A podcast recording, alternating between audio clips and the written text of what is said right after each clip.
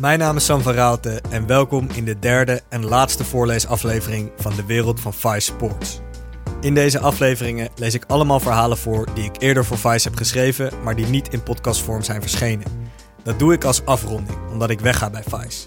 Als je wil weten waarom, moet je even de aflevering Ik Vertrek luisteren. We beginnen deze voorleesaflevering met het verhaal van Mootje Piraat. Hij is een opkomende kickbokser uit Overdie, een rauwe wijk in Alkmaar. Mootje heeft een ingewikkelde achtergrond en ik ging bij hem langs om een reportage te maken over zijn wereld. De titel van het stuk is De rauwe wereld van kickbokser Mootje Piraat. Het verhaal is van 30 oktober 2018. Mootje Piraat ploft neer op de bank in de woonkamer van zijn flat. De kickbokser heeft er net een ochtendtraining op zitten. Hij draagt een trainingsbroek, sneakers en een jasje van Clan de Banlieue. Zijn gekrulde haar staat recht overeind, als een kroon op zijn hoofd. Dit is nou over die, zegt hij. Ken je de wijk een beetje? Ik ben hier vandaag om met Mootje te praten over zijn jeugd en leven in de Alkmaarse wijk over die. Hij woont hier met zijn moeder, broertje en twee halfzusjes in een sociale huurwoning. Mootje, die eigenlijk Mohammed Ahmed heet, wordt gezien als een groot kickboxtalent. Als B-klasser vocht hij al een paar partijen voor Infusion. Hij is hard bezig naam te maken voor zichzelf. Mootje heeft een harde jeugd achter de rug. Zijn moeder Kadia nam hem en zijn broertje als baby's mee vanuit Somalië naar Nederland. Zijn vader bleef achter in Somalië om het gezin later achterna te reizen, maar zover kwam het niet. Mijn vader is doodgeschoten in Somalië toen ik één jaar was, vertelt Mootje. Volgens mijn moeder heb ik hem wel een keer gezien, maar ik weet daar niks meer van. De echte reden voor zijn vaders dood heeft Mootje nooit achterhaald.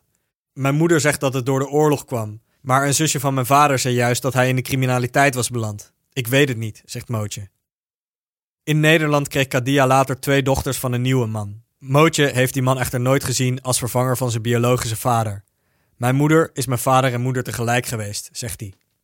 Mootje woonde eerst met zijn moeder en broertje in Bergen, een dorp vlakbij Alkmaar. Het was niet onze buurt, vertelt hij. Er wonen veel Nederlandse mensen en wij zijn best donker, zeg maar. Ik was ook een probleemjongen. Volgens Mootje was het verschil in welvaart een van de redenen dat hij ontspoorde. De meeste mama's en papa's daar in Bergen hebben heel veel centjes, zegt hij. De kinderen om me heen kregen wat ze wilden. Ik niet. Ik ging daarom klooien. Mootje begon als kleuter dingen te jatten. Als hij een fiets op straat zag die hij mooi vond, nam hij die mee naar huis. Ik was gewoon heel irritant, omdat ik nooit wat kreeg en ik wou wat hebben. Af en toe moet je een tik achter je oren krijgen of zien hoe iemand werkt. Ik heb vroeger nooit een mannelijk voorbeeld gehad, zegt hij. Op een gegeven moment was de maat vol voor de moeder van Mootje en besloot ze het gezin van Bergen te verhuizen naar Overdie, waar ze een paar mensen kende. Sindsdien woont Mootje in Overdie. Hij is trots op de wijk en wil die graag laten zien. We lopen de flat uit en stappen in de glimmende golf die hij van een sponsor leent. Onderweg vertelt Mootje hoe hij begon met kickboksen. Een maatje nam hem als puber voor het eerst mee naar No Limit. Dat is een Alkmaarse sportschool waar kickbokser Lucien Oeskni traint, ook wel bekend als Aussie. Ik ben er toen heen gegaan en stond vooral een beetje met die handschoenen te kloten, herinnert Mootje zich. Aussie haalde Mootje daarna vaak van de straat als hij op de pleitjes aan het hangen was. Dan kwam Aussie langs en zei hij, kom trainen. Daarna gingen we tot een uur of elf in de sportschool hangen, in plaats van buiten. Dat werd een routine, zegt Mootje. Tot een maand geleden trainde Mootje bij het team van Aussie. Daarna maakte hij de overstap naar de sportschool M-Sports. Kijk, Aussie is een hele goede trainer, zegt Mootje. Maar de mensen eromheen vond ik niks meer. Ik wilde next level. Bij M-Sports lopen meerdere A-klassers. Bij Aussie toen niet. We rijden langs No Limit, waar team Aussie traint. Maar we gaan er niet naar binnen. Het is Mootje niet in dank afgenomen dat hij is weggegaan bij de sportschool. Dus we rijden door naar zijn nieuwe gym. M-Sports is klein en schoon, met twee rijen bokzakken en een ring. Achter de bar zit Marino Schouten, de nieuwe trainer van Mootje. Gewichten staan hier nauwelijks. Ik zeg altijd, van ijzer word je niet wijzer, legt Marino uit. Bodybuilders slaan nog geen deuk in een vers kadetje. Marino is slank, heeft een scherpe kop en praat razendsnel. Het is de bedoeling dat hij als trainer de kleine foutjes uit het kickboksen van Mootje gaat halen. Mootje beweegt heel veel in de ring, maar doet heel weinig, legt hij uit. Dat kunnen we nog verbeteren. Als hij straks A-klasser wordt, moet het strak zijn. De twee trainen ook op knockouts om de stijl van Mootje uit te breiden. Een knockout kun je nu nog niet van Mootje verwachten, zegt de trainer, omdat hij te licht is. Maar dat komt nog wel. Het zit in de timing. Binnen een jaar of twee hoopt Mootje de stap van de B-klasse naar de A-klasse te zetten. Toch heeft hij al een paar partijen bij een Fusion mogen vechten. Weet je wat het is? Je moet verkopen, zegt hij. Ik heb het geluk dat ik tafels kan verkopen, anders had ik hier geen moer gehad. Mensen vinden het leuk om mij te zien vechten, omdat ik spectaculair vecht. Ik ben licht, snel en heb opvallend haar dat heen en weer gaat. Mootje stelt voor om naar het pleintje te gaan waar hij nog altijd veel tijd doorbrengt met zijn vrienden. Onderweg vertelt hij hoe hij zijn Instagram heeft uitgebouwd. Voor een beginnende kickboxer heeft hij al aardig wat volgers. Ik heb een deel zelf opgebouwd en het is me verder ook gewoon gegund, vertelt hij. Boeg gooit af en toe een promotie voor mij op Insta. Hij is een jongen uit Alkmaar. We leerden elkaar kennen op een feestje toen hij nog niet zo bekend was en hebben een beetje contact gehouden. Ook de rapper Piraat, die een neef is van Mootje, heeft hem vaak gepromoot op Instagram. Dat is gewoon mijn bloedneef. Hij kwam vroeger vaak bij me eten, zegt Mootje. Maar de laatste strijd spreken we elkaar wat minder, omdat hij vaak druk met zijn raps bezig is en ik met kickboksen. Maar als ik opkom, doe ik altijd een piraatvest aan. Ik represent dat we allebei uit Alkmaar komen. Het pleintje ligt er rustig bij als Mootje de auto parkeert. Op het lege trapveldje groeit wat onkruid door het beton. Rondom het veld staan een paar apparaten om op te fitnessen. Een paar betonblokken zijn in roze tinten gespoten met vlinders en bloemen erop. Als we het pleintje oplopen, herinnert Mootje zich dat hij hier vroeger vaak tikken heeft gehad. Dit was vroeger echt een probleemwijk, zegt hij. Oudere jongeren gaven me af en toe gewoon klappen. Het was gewoon kloten. Mootje heeft in Alkmaar op drie middelbare scholen gezeten. Ik werd weggestuurd omdat ik niks deed. En ik zeg je eerlijk, ik was een irritante jongen, zegt hij. Aussie gaf hem soms wat centen, zodat hij iets had. Maar dat vond Mootje niet genoeg. Mijn vrienden en ik hebben hele foute dingen gedaan om geld te verdienen. Dealen doe je wel, tuurlijk, dat doet iedereen op straat.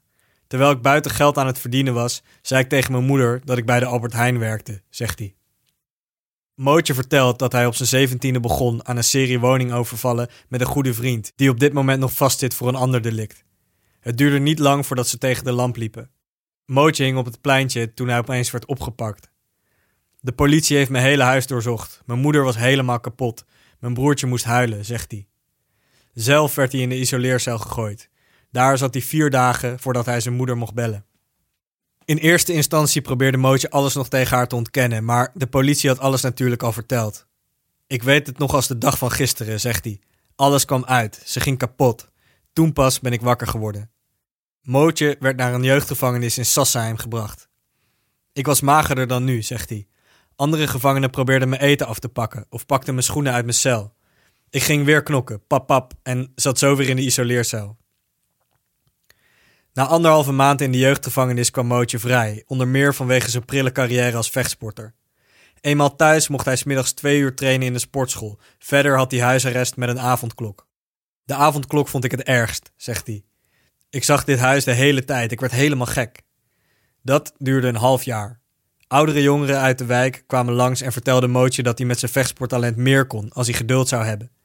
Een paar van hen zou Mootje gaan sponsoren, zodat hij zich sindsdien volledig kan focussen op het kickboksen. Zo kwam hij aan wat geld, kleren en een huurauto. Omdat Mootje nog bij zijn moeder en stiefvader woont, heeft hij verder weinig kosten. Inmiddels heeft hij met zijn vechtsportcarrière ook wat naam gemaakt in de wijk. Ik wil nu een voorbeeld zijn voor mijn broertjes en zusjes. Jongens in de buurt kijken naar me op en ik wil niet dat ze horen dat ik weer vastzit. Dat kan ik niet maken, zegt hij. Dan komen drie vrienden van Mootje het plein oplopen. Ze stellen zich voor als Owen, Abdullah en Hamza. Ook zij sponsoren Mootje maandelijks met wat centen. We kennen Mootje al van toen hij een snotneus was, zegt Owen. Het is belangrijk dat mensen achter je staan en je pushen. Als je niemand hebt, kan je snel terugvallen, zeker in een achterstandswijk. Je wordt makkelijker meegetrokken als je niks hebt. De buurt houdt van hem. Nu is het zijn beurt om die kleintjes mee te nemen. De jongens vertellen dat ze Mootje tegenwoordig wegsturen als ze hem op het pleintje zien hangen. Tuurlijk is het af en toe niet leuk voor hem, maar later gaat hij ons bedanken, vertelt Abdullah. We hoeven niks terug voor onze steun, alleen liefde en respect. Ik hoop dat Mootje financieel onafhankelijk wordt met zijn sport. Dat ik een keer thuis op de bank lig, de tv aanzet, hem zie en denk: oké, dat is mijn jongen, die heeft het gemaakt. Mootje wil nog even langs zijn huis rijden, omdat zijn moeder inmiddels thuis is gekomen. We zeggen de jongens van het pleintje gedag en rijden richting de flat. Ik zeg je eerlijk, het is heel moeilijk om geduld te houden tot ik mijn eigen geld verdien, zegt Mootje. Je wilt toch dikke dingen hebben. Je ziet altijd die voetballers in dikke dingen rijden, maar wie weet word ik op een gegeven moment op een toppartij gezet met een topbedrag. Als we aankomen bij de flat staat de kinderwagen van Mootjes moeder in het trapgat. De kickbokser pakt er wat boodschappen uit en neemt die mee naar boven. Kadia heeft een dochtertje in haar armen als we het huis inlopen. terwijl het andere halfzusje van Mootje me met grote ogen aankijkt. Wat komt die vreemdeling hier doen, lijkt ze te denken. Mootje stelt voor om een paar foto's met elkaar te maken. Stuur je me die foto's ook op? vraagt Kadia. Ik vraag Kadia wat ze vindt van de vechtsportcarrière van haar zoon. Ze vertelt dat ze de uitslagen van de gevechten volgt, maar niet naar de gala's komt kijken. Ik vind het heel moeilijk om mijn kind iemand te zien slaan of geslagen te zien worden. In de toekomst ga ik misschien een keer mee als er echt een groot gala is, maar ik wil eigenlijk niet echt mee, zegt ze. Dan vraagt ze Mootje waar zijn volgende gala is, waarop de twee het kort met elkaar bespreken. Ik heb het gevoel dat het de goede kant op gaat met Mootje, zegt ze even later. Hij is populair in de wijk geworden. Zelf word ik nu altijd Mootjes moeder genoemd, zegt ze. Maar Kadia houdt een slag om de arm. Ik ben trots op hem als hij echt verder gaat. Als hij echt professioneel wordt en de goede kant op gaat. En niet de slechte kant.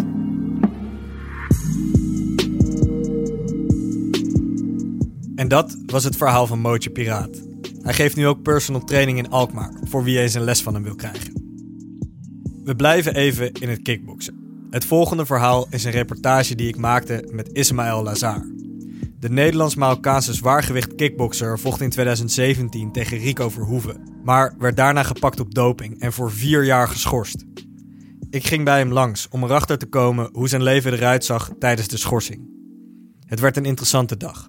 De titel van het stuk is Welkom in de wereld van de geschorste Ismaël Lazar. Het verhaal is van 20 februari 2019. Welkom maat, kom binnen, zegt Ismaël Lazar met een grote glimlach. Hij staat voor zijn ouderlijk huis in het noorden van Tilburg. Binnen staat een groot ontbijt klaar op tafel dat zijn moeder heeft klaargemaakt. Een ontbijt met gekookte eitjes, tomaat, mozzarella, gebakken broodjes en dampende koffie. Aan de muur hangt een enorme foto van Ismaël, waarop hij in gevecht is met Tai Tuivasa. Die foto is dik, hè? Die heb ik een keer voor mijn verjaardag gekregen, zegt hij. Die jongen doet het nu keihard in de UFC. Mensen vragen me nog steeds wel eens hoe ik hem toen ook oud heb gekregen. Op de servieskast staan tientallen bekers die Ismaël in zijn vechtsportcarrière heeft gewonnen. Zijn moeder groet me vriendelijk en gaat daarna met een kopje koffie op de bank zitten. Ze scrolt aandachtig op haar telefoon. Ismaël zit in de moeilijke fase van zijn loopbaan. De zwaargewicht kickbokser werd in de zomer van 2017 voor vier jaar geschorst, omdat er na zijn gevecht tegen Rico Verhoeven bij Glory vier verschillende middelen van de dopinglijst in zijn urine werden aangetroffen. Ismail heeft altijd ontkend bewust doping te hebben gebruikt, maar hij kon geen verklaring geven voor de stoffen in zijn plas. Hij moet nu nog dik twee jaar schorsing uitzitten. Ik ben hier om een dag mee te lopen in het leven van Ismail. Want wat doe je als kickbokser als je vier jaar lang uit moet zitten voor een schorsing? Wat voor impact heeft zo'n situatie op je leven? Ismail lijkt er vandaag in ieder geval weinig last van te hebben. We beginnen de dag met een lekker ontbijt van mama Lazar. Nick, een jongen uit de wijk, ontbijt mee. We kennen elkaar al heel lang, zegt Ismail trots.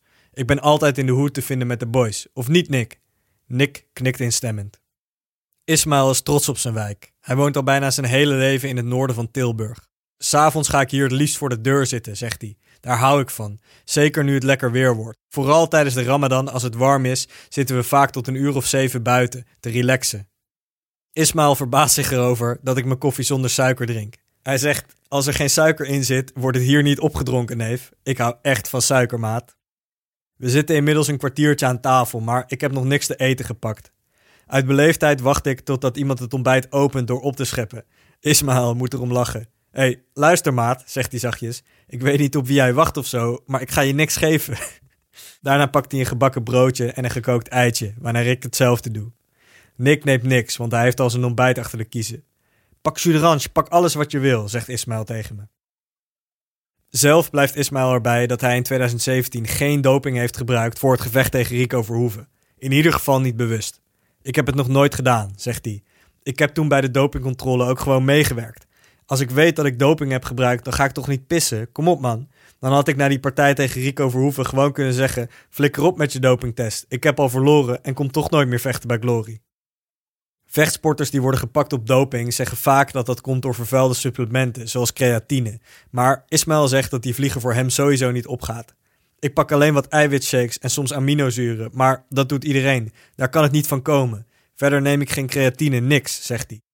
Hij denkt wel dat de testosteron die in zijn urine werd aangetroffen te maken had met een blessurebehandeling die hij kreeg van een Belgische arts. Maar dan blijven er nog drie middelen over, waar Ismail nog steeds geen verklaring voor heeft. Het kan doorgestoken kaart zijn, zegt hij.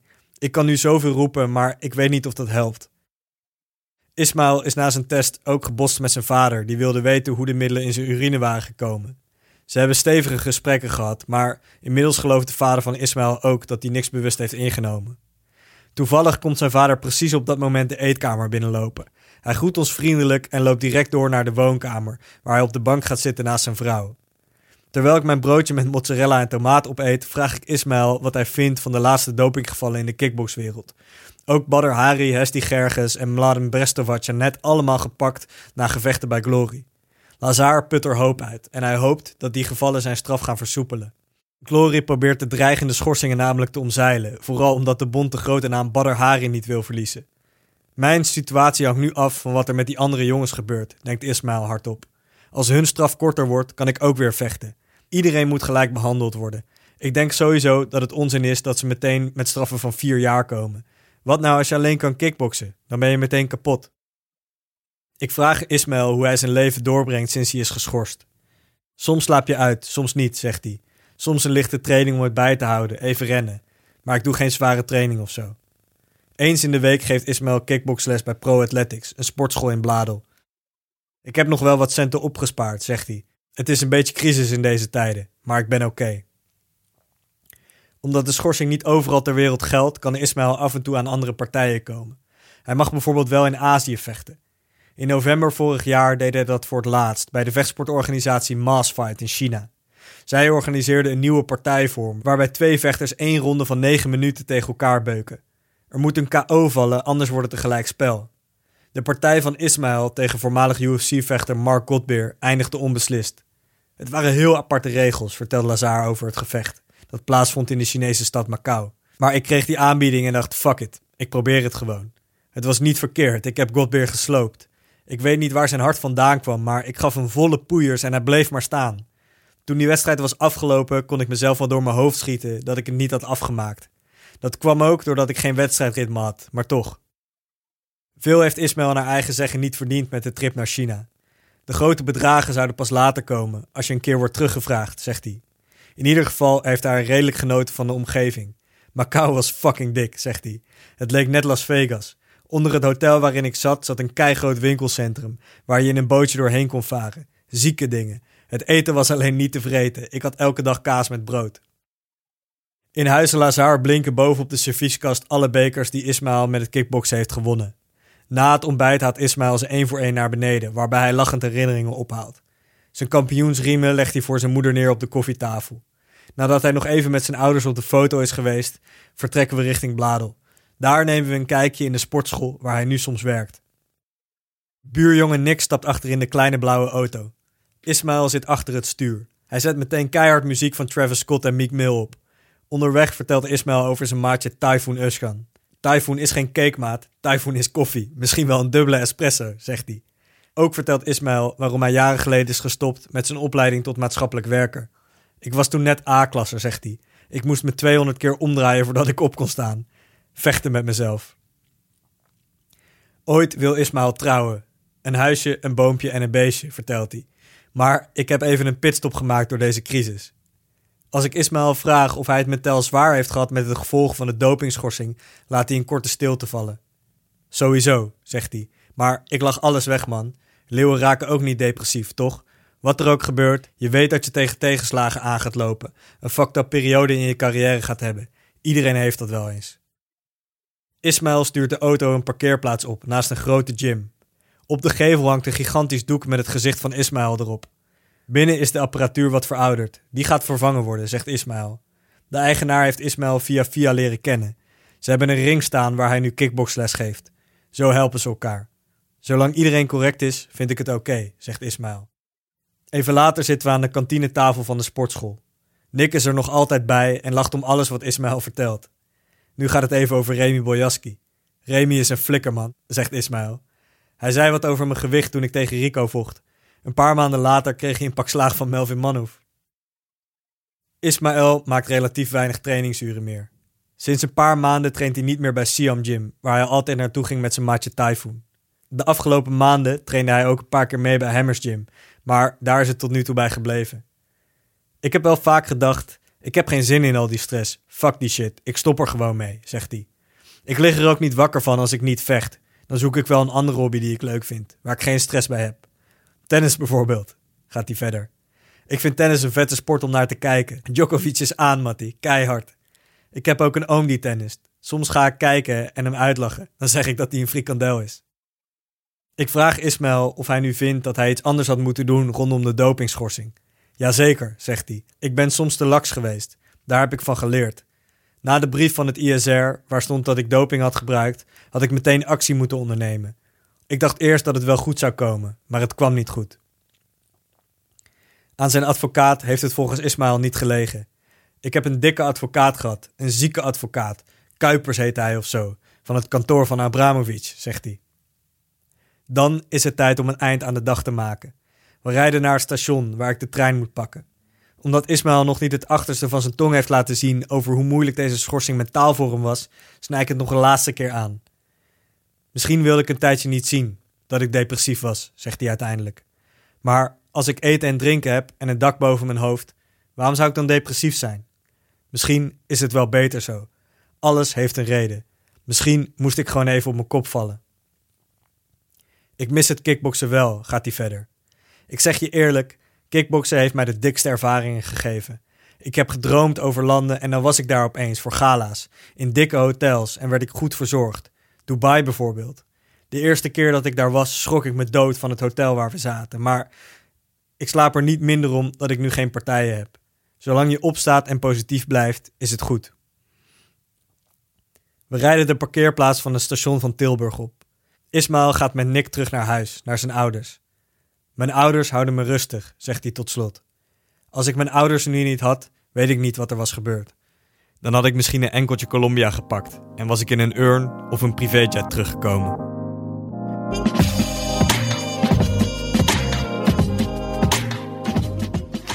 Dat was het verhaal van Ismaël. Inmiddels mag hij weer vechten en ik hoop dat hij zich gaat herpakken in het kickboksen. Het volgende verhaal vindt in een hele andere wereld plaats. Ik kreeg begin 2019 midden in de nacht een berichtje van iemand van zaalvoetbalvereniging Ede of ik daar niet eens langs wilde komen. ZVV Ede bleek een zaalvoetbalclub te zijn met een harde kern van fanatieke supporters. Dat vond ik wel interessant klinken, dus ik ging naar Ede voor een reportage. De titel van het stuk is Op pad met de harde kern van ZVV Ede. Het verhaal is van 9 april 2019. Twee mannen in monnikenpakken lopen voor de spelersauto's uit. Ze hebben allebei een blauwe rookpot vast. Aan beide kanten van de weg staan supporters die fakkels afsteken en bier drinken. Op de grond staan her en der kratjes bier en halve liters. Uit de speaker dreunt hardstaal. Welkom bij CVV Ede, de zaalvoetbalvereniging uit de eerste divisie met een eigen harde kern. De twee monniken heten Timo en Joël. Timo regelt zo'n beetje alles voor de fanatieke supporters van ZVV Ede. Joël stuurde me een paar weken geleden s'nachts een berichtje via Facebook. Hij had een paar biertjes op en vroeg of we met Five Sports een keer langs wilden komen bij de zaalvoetbalclub om een wedstrijddag mee te lopen. In principe gaan we nooit op verzoek langs bij een club, maar ik had nog nooit van een Nederlandse zaalvoetbalclub met een harde kern gehoord, dus nu staan we hier op de afrit van ZVV Ede. De spelersauto's rijden tussen de fakkels door, op weg naar de tegenstander van vandaag, Madereros. De supporters van ZVV Ede laden kratjes bier, fakkels en een trommel en speakers mee in de bus om achter de spelers aan te gaan rijden. Ik stap de bus in met de pakweg 60 supporters. Vandaag moet de mooiste actie worden sinds we hiermee zijn begonnen, zegt Timo. Hij zit voorin de bus en heeft de leiding. ZVV Ede is een jonge club, opgericht in 2013. Bij andere zaalvoetbalclubs in de eerste divisie zitten er meestal ongeveer 50 mensen op de tribune, wat familie en vrienden van de spelers. Maar bij ZVV Ede zit er een man of 200, waarvan een groot deel fanatieke supporters. Ze noemen zichzelf de Blauwe Herten. Toen we vorig jaar in de topklasse de kampioenswedstrijd uitspeelden in Almelo, werd de groep echt groot, vertelt Joël. Voor die kampioenswedstrijd fixte Timo een bus, zodat de supporters samen mee konden reizen. Hij regelde ook een trommel. ZVV Ede werd kampioen en er ontstond verbroedering. Nu heeft iedereen zoiets van: hier wil ik bij zijn, vertelt Timo. Het is voetbal van hoog niveau, vlakbij je huis met een mooie sfeer en gratis toegang. Daarom blijft iedereen terugkomen. Vrouwen en vriendinnen van supporters gaan nu ook vaak mee, zegt hij. In de bus zitten inderdaad her en der ook vrouwen van rond de twintig. Een paar bestuurders, zoals de voorzitter en de secretaris, zijn ook mee. Een van hen wordt toegezongen. Albert is een vaderfiguur, Albert is een vaderfiguur, zingt de bus.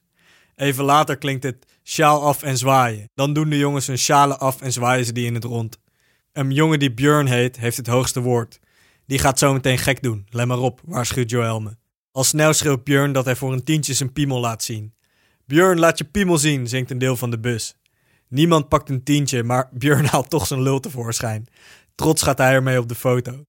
Het is net uit met mijn vriendin, dus ik mag alles, zegt hij. Als Björn zijn piemel weer heeft opgeborgen, begint de loterij. De supporters hebben allemaal loodjes gekocht voor een euro per stuk. En kunnen daarmee onder meer een fles palmbier, een taart of wedstrijdshirtjes van spelers winnen. Achter me zit Emiel, een beer van een vent met een kale kop en een bril. Hij blijkt de broer van Timo te zijn. Emiel wint een shirtje. Het is maat M, terwijl hij drie keer XL nodig heeft. Ik vind hem mooi, maar hij past niet, zegt hij teleurgesteld. Dan laat hij een dikke boer. Ik schuif een plekje op en raak aan de praat met Sven, de broer van Björn. Hij draagt een bril en een overhemd en is een stuk rustiger dan zijn broer met zijn grote piemel. Sven drinkt een biertje, maar houdt het verder relaxed en geniet van de chaos om zich heen.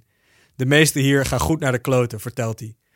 In de zaal is dat nog best een ding. Als iemand iets op het veld gooit, wordt de wedstrijd stilgelegd.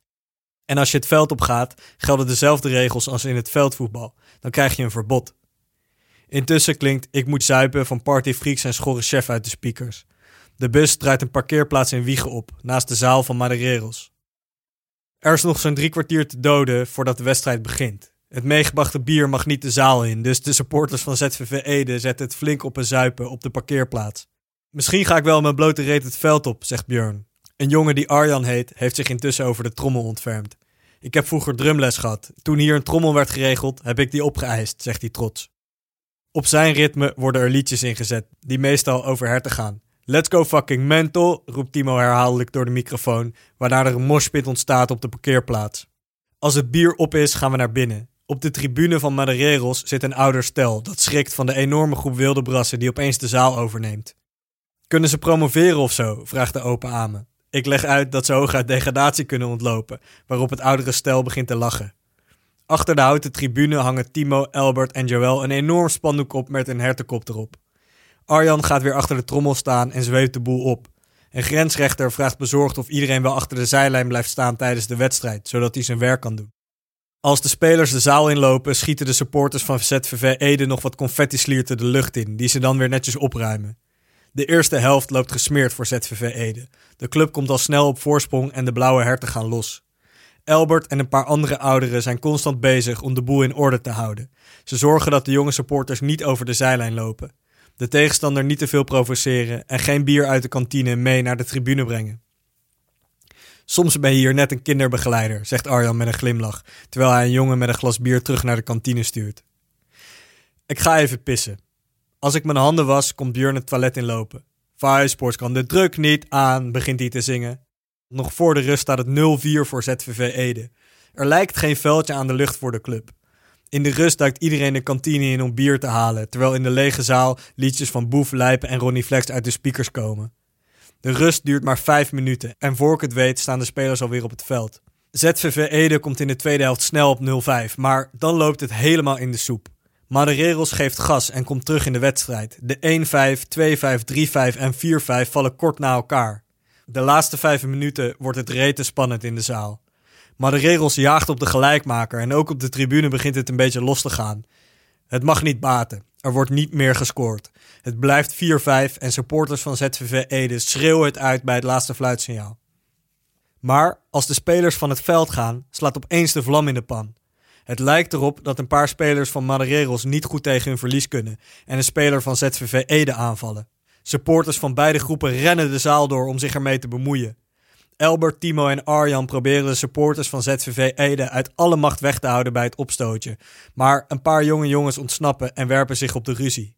Een supporter van Madereros pakt een enorme metalen buis en dreigt ermee in te slaan op spelers en supporters van ZVV Ede. Iemand anders pakt die buis weer af en het opstootje is daarna vrij snel gesust. Albert roept de supporters van ZVV Ede op om de zaal via een zijingang te verlaten en via de parkeerplaats de bus in te gaan.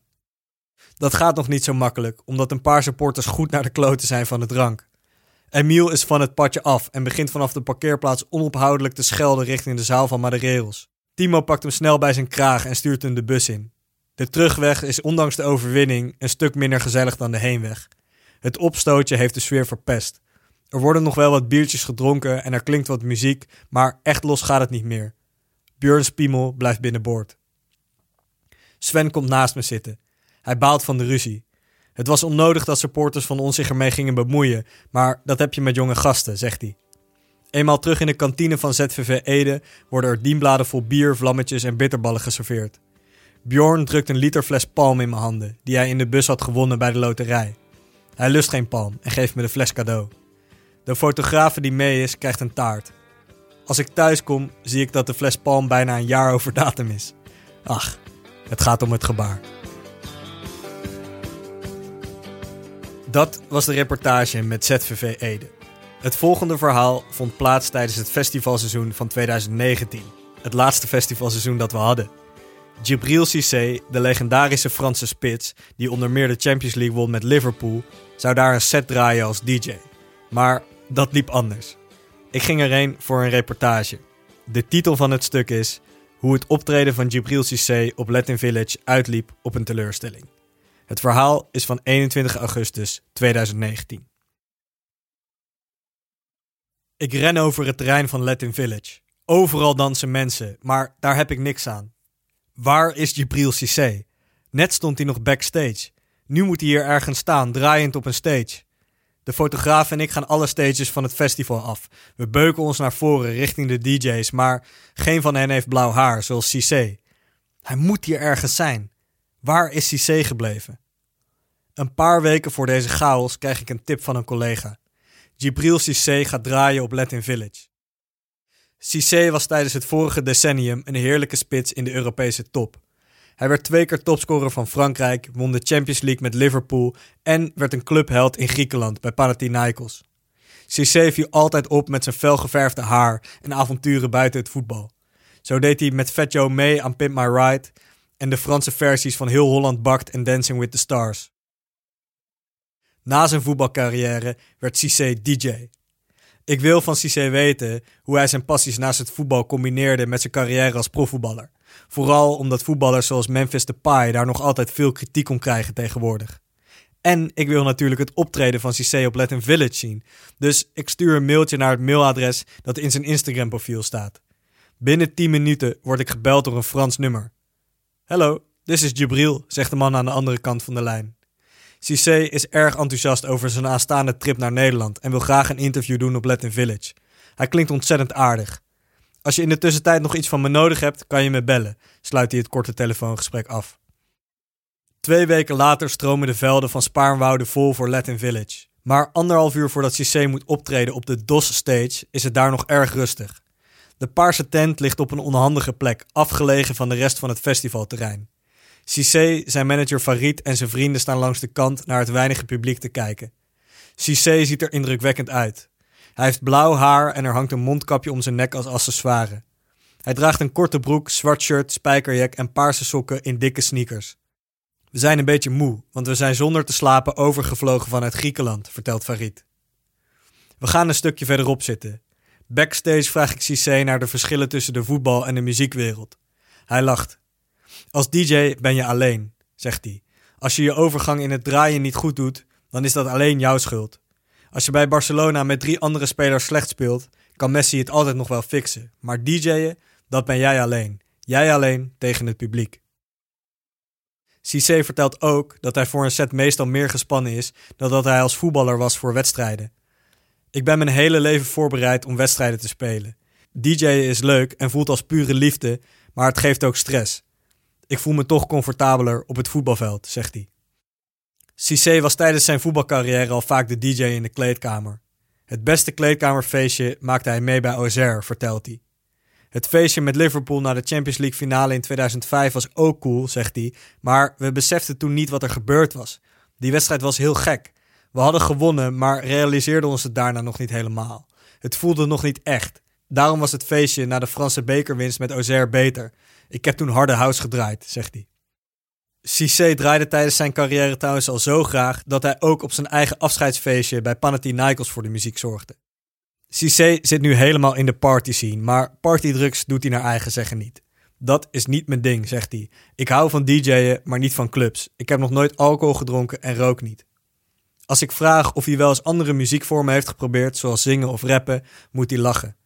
Rappen proberen we allemaal wel eens, zegt hij. Maar je moet weten waar je goed in bent. Ik heb wel eens geprobeerd in de studio met vrienden om te rappen, maar dat was niet serieus. Daar zijn anderen veel beter in. Memphis Depay vind ik wel goed als rapper, zegt hij. Dit onderwerp ligt gevoelig bij Cissé. Hij vindt het belangrijk dat voetballers de ruimte krijgen om zich ook buiten de sport te ontwikkelen. Dit is Memphis gewoon, zegt hij. Als je het rappen van hem weghaalt, zal hij niet zo goed in voetbal zijn. Zo was en is dat ook voor mij. Als je mijn muziek, de mode en gekheid weg zou halen, zou ik mezelf niet zijn. Dan had ik ook niet gescoord als voetballer. Ja, ik speelde tijdens mijn voetbalcarrière ook rolletjes in films en ging naar feestjes en zo. Maar in het weekend scoorde ik. Dus wat kan je er dan van zeggen? Voor Memphis is dat precies hetzelfde. Hij maakt tracks als rapper, maar scoort ook in het weekend. Ik leg Cissé uit dat de hobby's van Memphis hem in Nederland veel kritiek op hebben geleverd. Cissé herkent zichzelf daarin. Hij heeft hetzelfde meegemaakt. Ik probeer die critici te begrijpen, maar ik snap ze niet, zegt hij. Stel, ik voetbal vier uur per dag en slaap er acht. Dan heb ik nog zo'n twaalf uur te doden. Ik speel geen PlayStation en kijk niet veel tv. Ik hou van muziek, dat is toch niet erg? Memphis rapt graag, waarom niet? Mensen moeten begrijpen dat profsporters mensen zijn die ook andere passies hebben. We mogen ook andere dingen doen dan sporten. Dan is het tijd voor Cissé om zich voor te gaan bereiden op zijn optreden. Hij gaat met zijn manager en vriendin terug naar de stage. Er is nog een half uur te gaan voor zijn set staat ingepland, dus ik haal wat te drinken. Als ik terugkom bij het podium, is het er nog steeds erg rustig. Ik vraag de stage manager van Latin Village hoe het ervoor staat. Nou, niet goed, zegt ze. Het festival heeft net besloten deze stage te sluiten. Ze heeft geen idee wat dit dan voor Cissé betekent. Misschien moet hij wel ergens anders draaien, zegt ze. Misschien kan hij naar huis. Dit is echt lelijk, ik weet het, voegt ze daaraan toe. Ik loop snel naar de backstage, maar daar is Cissé niet meer. Dan krijg ik een appje van manager Farid. We staan op een ander podium. Ze hebben de tijd en stage voor de set van Jibril veranderd. Hij speelt nu, zegt hij. Welke stage dat is, weet Farid niet. Hij heeft geen idee waar ze opeens heen zijn gebracht. Latin Village heeft ook niks gecommuniceerd over de wijziging. Cissé staat een half uur eerder dan gepland op een random podium te draaien. De fotograaf en ik sprinten het festivalterrein op, op zoek naar Cissé. We gaan de tien andere stages af, maar zien de Champions League winnaar nergens achter de draaitafel staan. Dan belt Farid. Bro, Jibril is alweer klaar met zijn set. Hij kreeg amper 20 minuten om te spelen, zegt hij. Hij klinkt erg teleurgesteld. Cissé zou eigenlijk drie kwartier gaan draaien, dus zijn set is flink ingekort. Cissé is er klaar mee, vertelt Farid. Ze zijn onderweg naar hun hotel. Ik vraag een medewerker van Latin Village waarom de DOS-stage opeens werd gesloten voordat Cissé op moest. Sorry dat dit niet goed gecommuniceerd is, zegt ze. De stage van DOS is eigenlijk de hele dag niet druk geweest. We denken dat dat kwam vanwege de ligging van de tent. Het is een flinke anticlimax van wat een mooie dag had moeten worden. Cissé laat de volgende dag over de telefoon weten enorm te balen van hoe het is gelopen. Het was erg rustig bij de stage waar ik heen werd gebracht. Toen het net een beetje druk werd, moest ik alweer stoppen, vertelt hij. Ik had zoveel zin in dit festival. Ik had echt hoge verwachtingen. Ik ben van Griekenland naar Nederland gevlogen en heb een nacht overgeslagen voor 20 minuten. Dit is niet cool. Ik ben zo teleurgesteld in het festival. Ik ben er verdrietig van. Het is kloten voor Cissé, maar ik vind het ook wel mooi om te horen dat hij zoveel geeft om zijn nieuwe carrière. Hij moet weer onderaan de ladder beginnen en wil graag stappen zetten. Dat is niet iets wat hij er zomaar bij doet omdat hij niks anders te doen heeft. Hij houdt er echt van. Voor het geld hoeft hij het ook niet te doen. Weet je, elke kans die ik krijg om muziek te draaien is tof, besluit Cissé. Of het nou voor vijf, tien of honderden mensen is. Maar als ik ooit terugkom op dit festival, moet het wel beter georganiseerd zijn.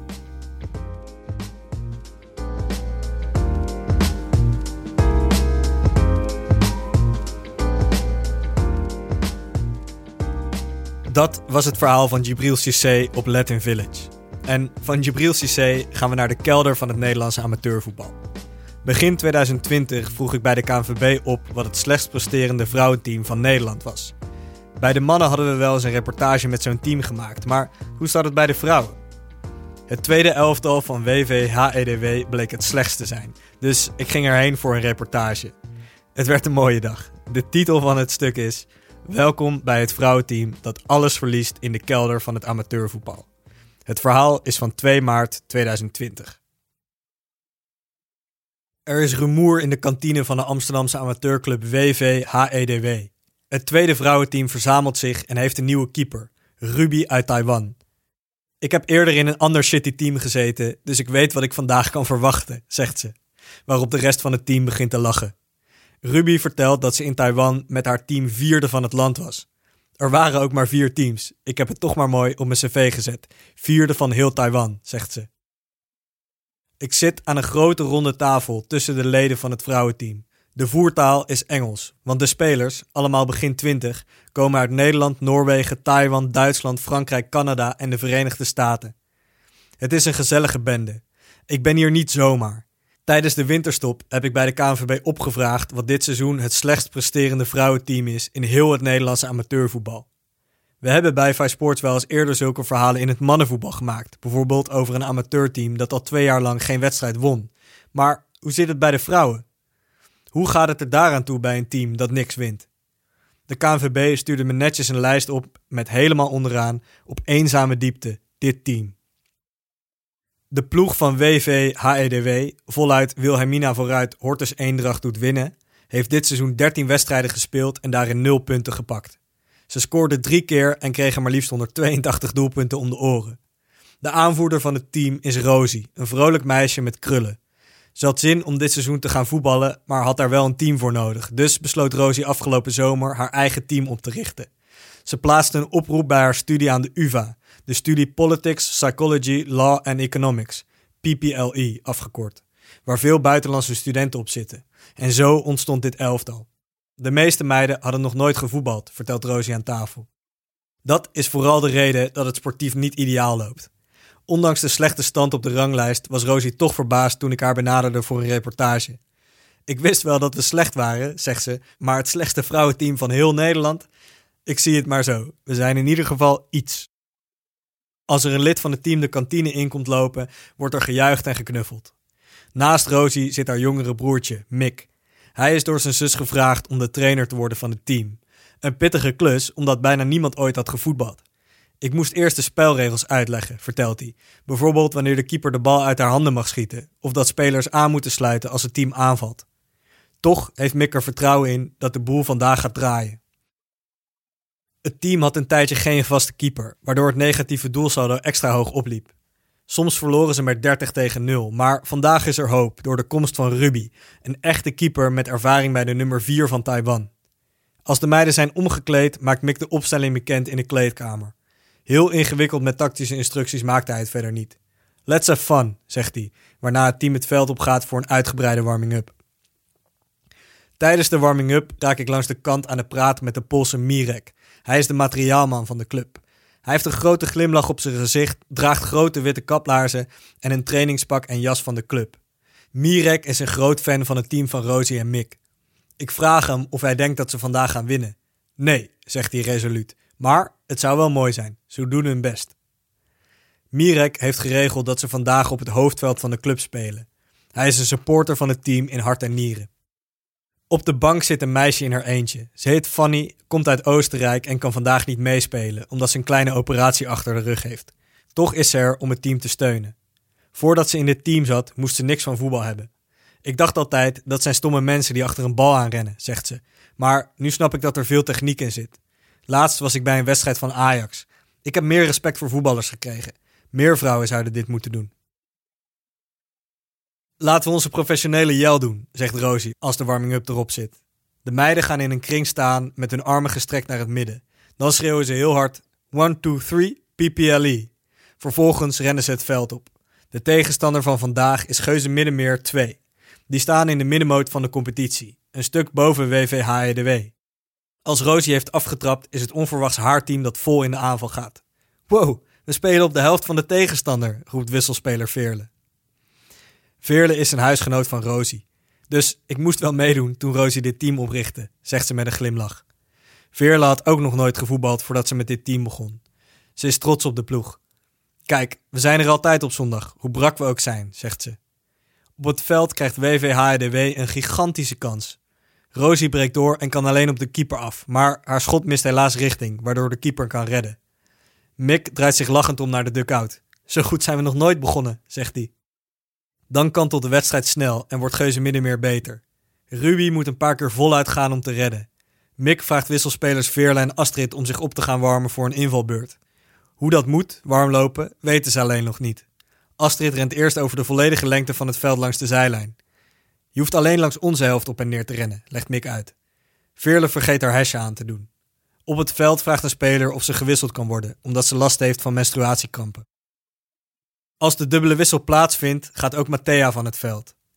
Zij komt uit Frankrijk en heeft last van haar been. Daar is een paar dagen geleden opgevallen toen ze na het uitgaan naar huis fietste.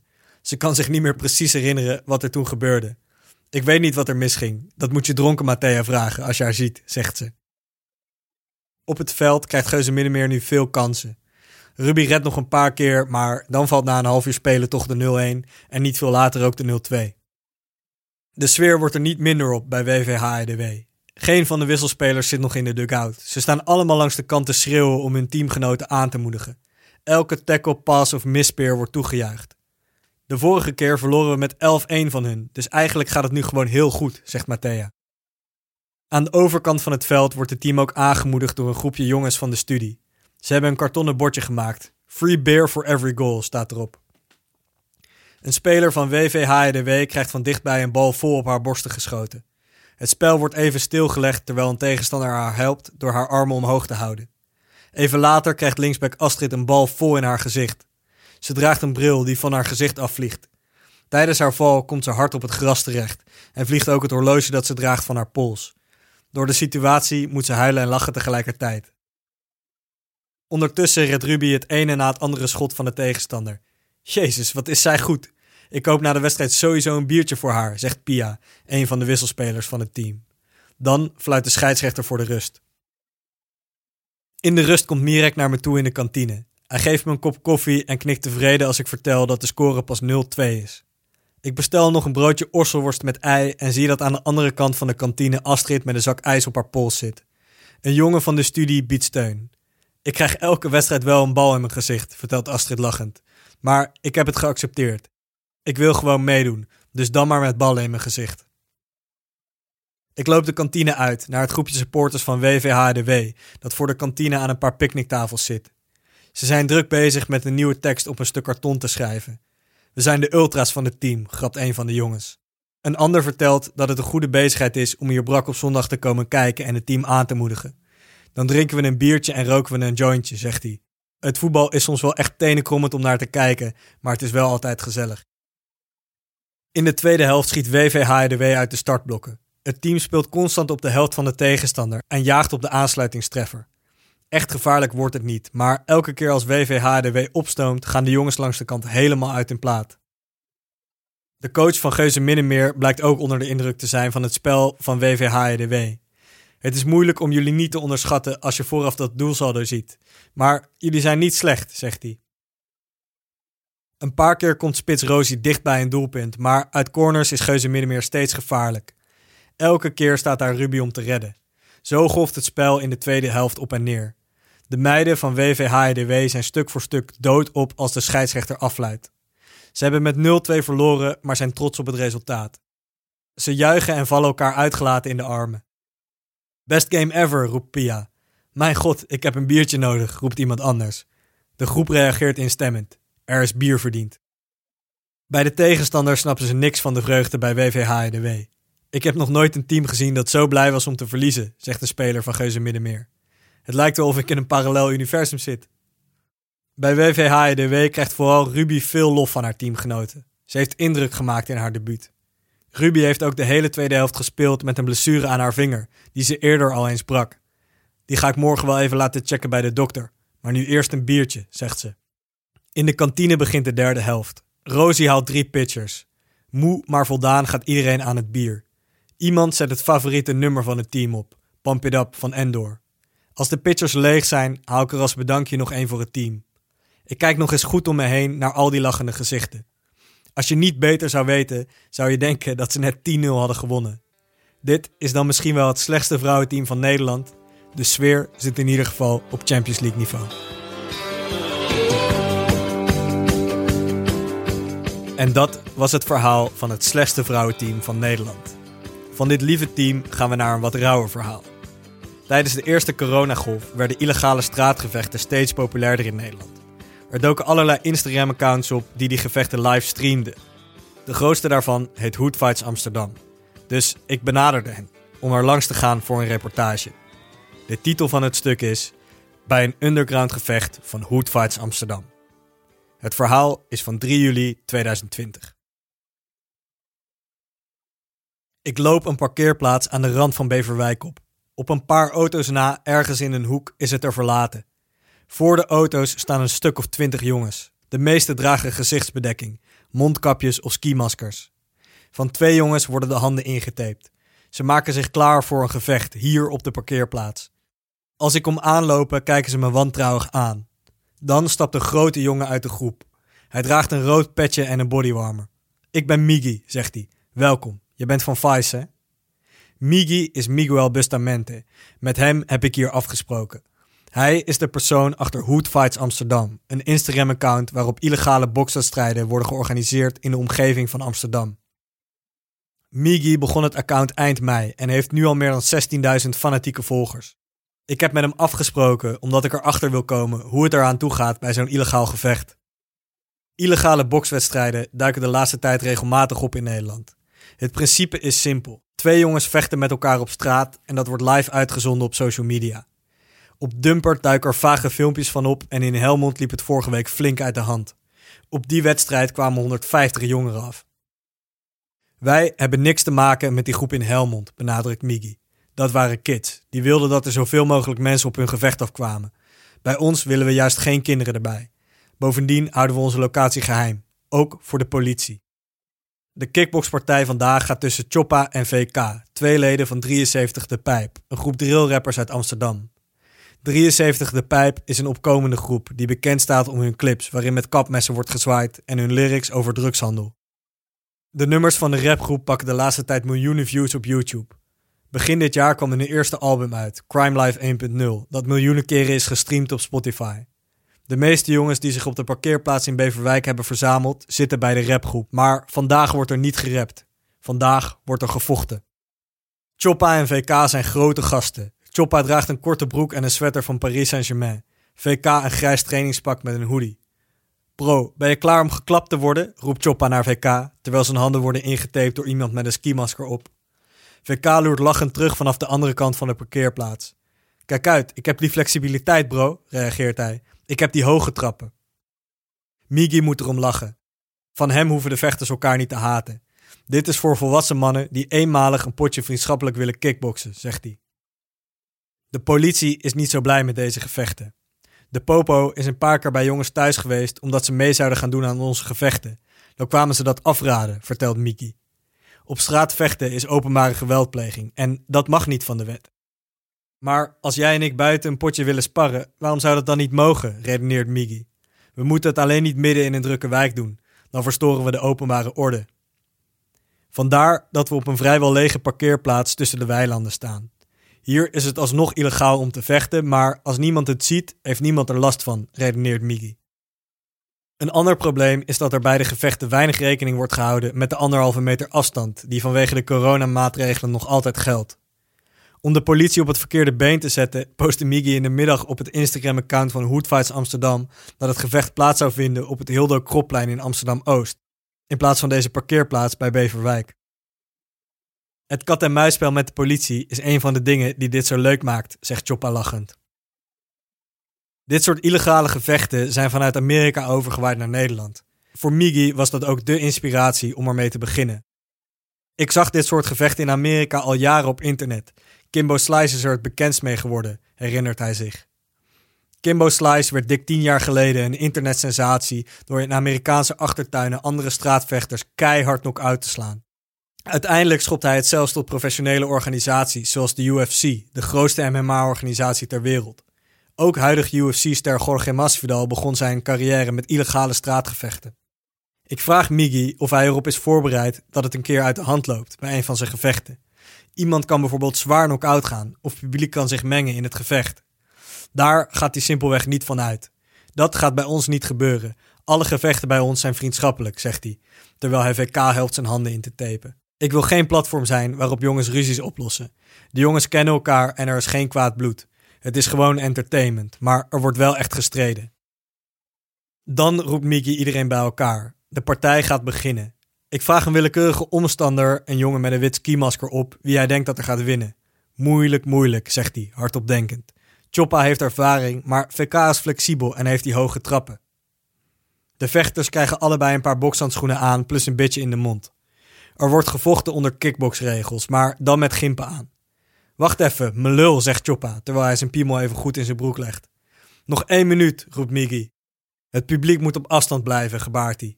De meeste jongens pakken hun telefoons erbij om de partij te filmen. Dit is de scheidsrechter, zegt Miggy. Hij legt zijn hand op de schouder van een witte jongen met een zwart trainingspak aan. Zijn naam is Tommy. Deze man bepaalt alles. Hij beslist aan het einde wie er gewonnen heeft en daar komt dan geen gezeik over, zegt Miggy. VK oefent nog een paar keer zijn hoge trap. Dan richt Miggy zich tot een jongen die het gevecht voor het kanaal van Hood Fights filmt met zijn telefoon. Ze zijn zojuist live gegaan op Instagram. Dames en heren, we gaan beginnen, zegt Miggy met luide stem in de camera. Jullie hebben lang gewacht op deze partij. Choppa versus VK. Het moment van de waarheid is eindelijk hier. VK zet meteen een harde low kick op Choppa, die terugslaat met een paar flinke stoten op de dekking van VK. Hij is bang, bro, roept iemand uit de hoek van Choppa, als VK zijn dekking hoog houdt. Maar dan komt VK met een paar goede stoten. Lekker VK, lekker, schreeuwt een van de andere omstanders.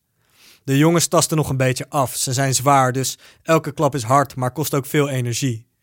Choppa gooit er nog snel een paar jabs uit voordat de eerste ronde voorbij is. Einde eerste ronde, roept Tommy. Beide vechters zoeken de andere kant van de parkeerplaats op en spugen hijgend hun bitje uit. Ze krijgen waterflessen om uit te drinken. Hun vrienden geven ze complimentjes voor de eerste ronde. Adem in door je neus, uit door je mond, tipt Migi de vermoeide vechters. Choppa begint de tweede ronde met een paar harde stoten op het hoofd. VK probeert hem te snel af te zijn met soepel voetenwerk, maar raakt daardoor buiten adem. Choppa komt er overheen met een nieuw salvo harde stoten, twee knietjes en zelfs een paar hoge trappen. Choppa heeft veel energie voor hoeveel gewicht hij meetorst. Gebruik je voeten, VK, roept een jongen die alles livestreamt. Maar Choppa eindigt de ronde sterk, met weer een knie en een high kick. VK is buiten adem in de pauze tussen de tweede en derde ronde. Jongens helpen hem zijn vest uit te doen, want hij heeft het warm. Zoek die lichaam, bam, tipt een vriend. Een ander helpt VK zich uit te strekken, zodat hij goed diep kan ademhalen. Voordat de derde ronde begint, geven Choppa en VK elkaar glimlachende vriendschappelijke box. Dan gaat het er meteen hard aan toe. VK gaat vol gas. Hij gooit er een paar hoge draaitrappen uit die Choppa op een haar na missen. Oeh, roepen de jongens in het publiek. De vechters raken in een zware slagenwisseling waarbij raken klappen vallen. Choppa begint uit zijn neus te bloeden. Zijn neus, laten we even stoppen, zegt een van de omstanders. Hoort erbij, hoort erbij, roept een ander. Choppa wil zelf ook doorgaan. Hij blijft harde stoten gooien, terwijl VK opnieuw buiten adem raakt. De jongens vechten zich helemaal leeg, met Choppa in de slotfase als dominante van de twee. Tijd, roept scheidsrechter Tommy dan. De partij zit erop. Choppa en VK krijgen een applaus van de omstanders. Hoodfights, papa, hoodfights. Wat is er? schreeuwt de jongen die alles filmt voor de livestream. Choppa en VK vallen elkaar lachend in de armen en gaan samen op de foto. Alleen maar love boys, zegt Miggy. VK zoekt de filmende jongen op. Hij richt zich op de kijkers van de livestream. Als je wil vechten, kom vechten dan, maar pampa. Miggy maakt intussen met water en een handdoekje het gezicht van Choppa schoon. De bloedneus is gelukkig niet zo heftig. Op de livestream gaan de kijkers los. Ze vragen om een extra ronde. Die extra ronde komt er niet. Er is hard genoeg geknokt. Tommy haalt de twee vechters naar zich toe voor de uitslag. Veel respect voor jullie. Jullie hebben een mooie strijd neergezet, zegt hij.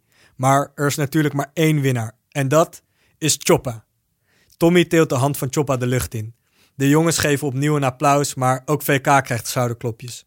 Choppa gaat gelijk een steak eten straks, roept een van de omstanders, waarna de groep lacht. Lekker fittietje hoor, boys, zegt een ander. Ook VK is tevreden, ondanks zijn verlies. Ik ga dadelijk meteen naar Assie draaien, zegt hij. De jongens zijn het met elkaar eens. Dit was de beste partij van Hood Fights Amsterdam tot nu toe. Migi kijkt tevreden om zich heen. Ik vraag hem of hij de vechters betaalt voor zo'n partij. Ik betaal niks, want ik verdien er ook niks aan, zegt hij. Het doel is om ooit de stap naar YouTube te zetten en er zo misschien wat centjes aan te verdienen als we veel views pakken. Of we kunnen misschien sponsors krijgen als we veel volgers op Instagram hebben. Tot nu toe hebben de vechters vooraf altijd zelf geld ingelegd, vertelt Migi. Het geld gaat dan na afloop van de wedstrijd naar de winnaar. Er wacht nu een lekker potje op me, zegt Choppa. De jongens hangen nog kort op de parkeerplaats. Sommigen steken een jointje op. Dan stappen ze in groepjes in hun auto's en rijden ze weg. Alles heeft binnen drie kwartier plaatsgevonden, van de warming-up tot nu. Ik kijk om me heen op de lege parkeerplaats. Het gevecht was illegaal en de avond had in principe alle ingrediënten om uit de hand te lopen. Maar de jongens hebben zich, binnen hun eigen regels, keurig gedragen. Een kip loopt vanuit een van de omliggende weilanden de parkeerplaats op. Het is er weer uitgestorven, alsof er niks is gebeurd.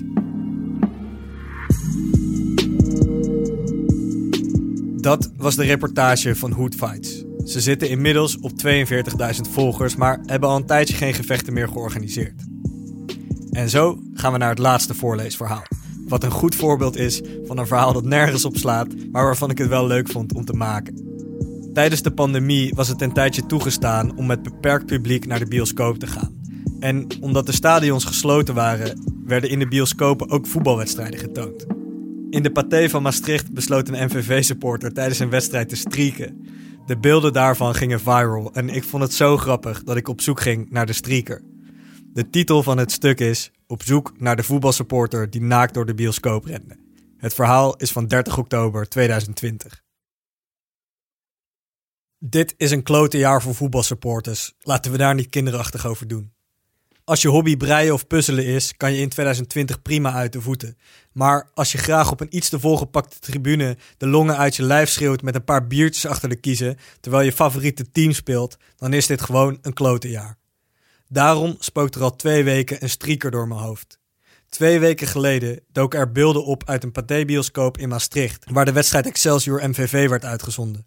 De beelden zijn glorieus. Niet omdat er goed voetbal op te zien is, maar omdat een supporter van de MVV naakt door de zaal rent.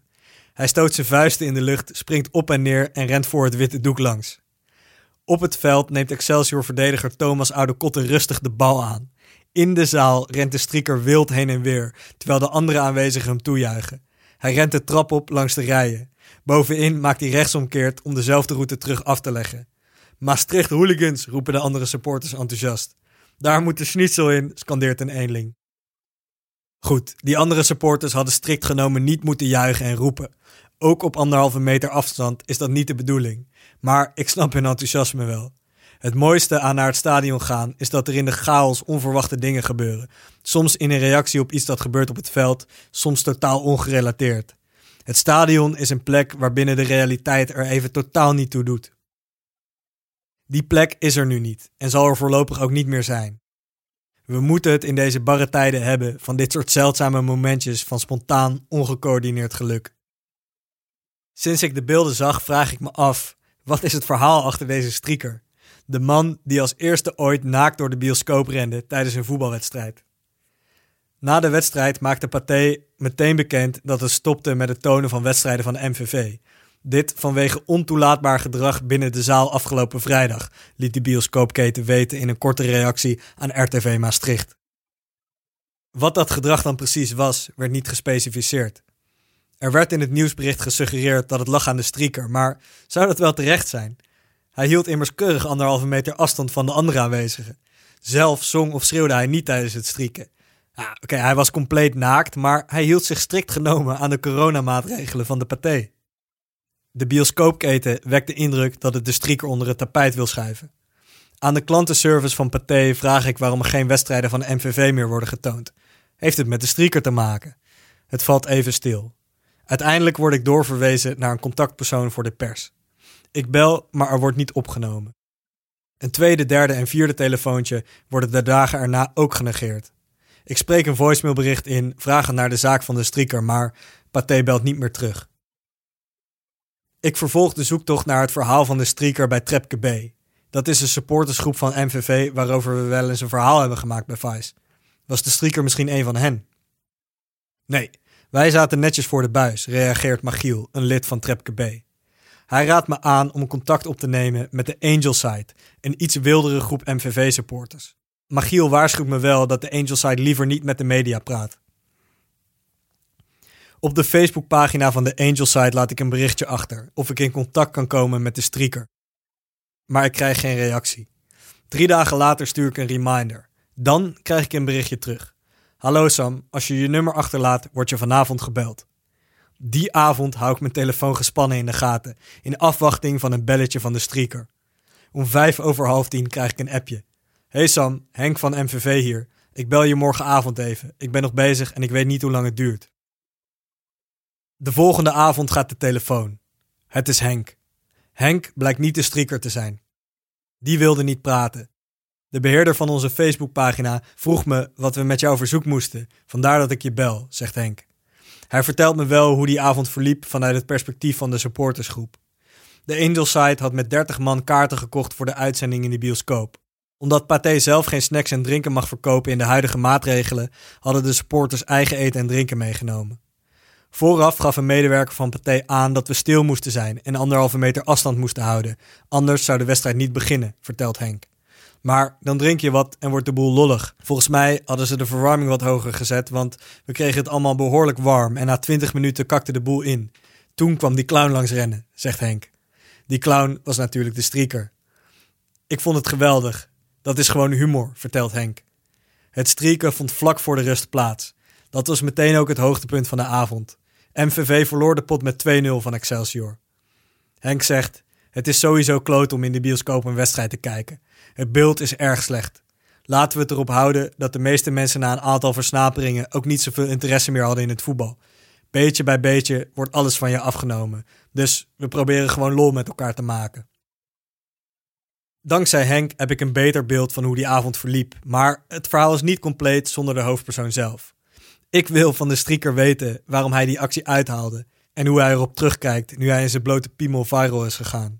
Henk gaf al aan dat de strieker zelf niet wilde praten, maar een paar dagen later waag ik een laatste poging. Ik stuur Henk een berichtje of hij toch nog een poging bij de strieker wil wagen.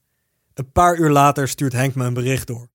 Het bericht is afkomstig van de strieker. Via WhatsApp wil de man toch nog vertellen over zijn actie onder de schuilnaam Kees. Dit is zijn bericht. De middag voorafgaand aan de wedstrijd zaten we gezellig wat te drinken met een paar vrienden, waarna we met andere supporters samen de wedstrijd gingen kijken bij de Pathé. De sfeer zat er goed in, maar was lang niet hetzelfde als voorheen in het stadion. Het lachen, gek doen en drinken met vrienden is dan ook een groot gemis. Hierdoor kwam ik op het idee om de boel weer een beetje op te vrolijken en toch nog een beetje het gevoel terug te krijgen wat we in het stadion moeten missen. Ik had nog nooit iemand tijdens een voetbalwedstrijd in een bioscoop zien strieken. Toen dacht ik bij mezelf: Iemand moet de eerste zijn die dit doet. Dus dat deed ik. Ik kijk terug op een heel leuke en gezellige dag, waar veel gelachen is. Ik had niet verwacht dat het zo zou exploderen in de media, maar ik kan hier heel hard om lachen. Jammer dat Pathé er niet zo goed om lachen, want laten we heel eerlijk zijn, strieken in een zaal met 30 bekenden op anderhalve meter afstand is toch niet zo erg. En daar eindigt het appje. Dat de Pathé nu geen wedstrijden van MVV meer wil tonen, snap ik wel, maar ik snap Kees ook. In de coronacrisis is alles in de publieke ruimte strak geregeld. En dat is maar goed ook. Maar dat betekent ook dat er haast niks meer is om je in positieve zin over te verbazen. Om spontaan over in lachen uit te barsten. En dat zijn nou juist vaak de mooiste momenten in het leven. Met zijn naaktloperij gaf Kees een hoop mensen zo'n moment. Een crisis zoals deze pandemie hebben we nog nooit meegemaakt. Dat vraagt om helden zoals we die nog nooit hebben gezien. Als dat eenmalig een man is die in zijn blote piemel door de bioscoop rent tijdens een wedstrijd van de MVV, dan is dat maar zo.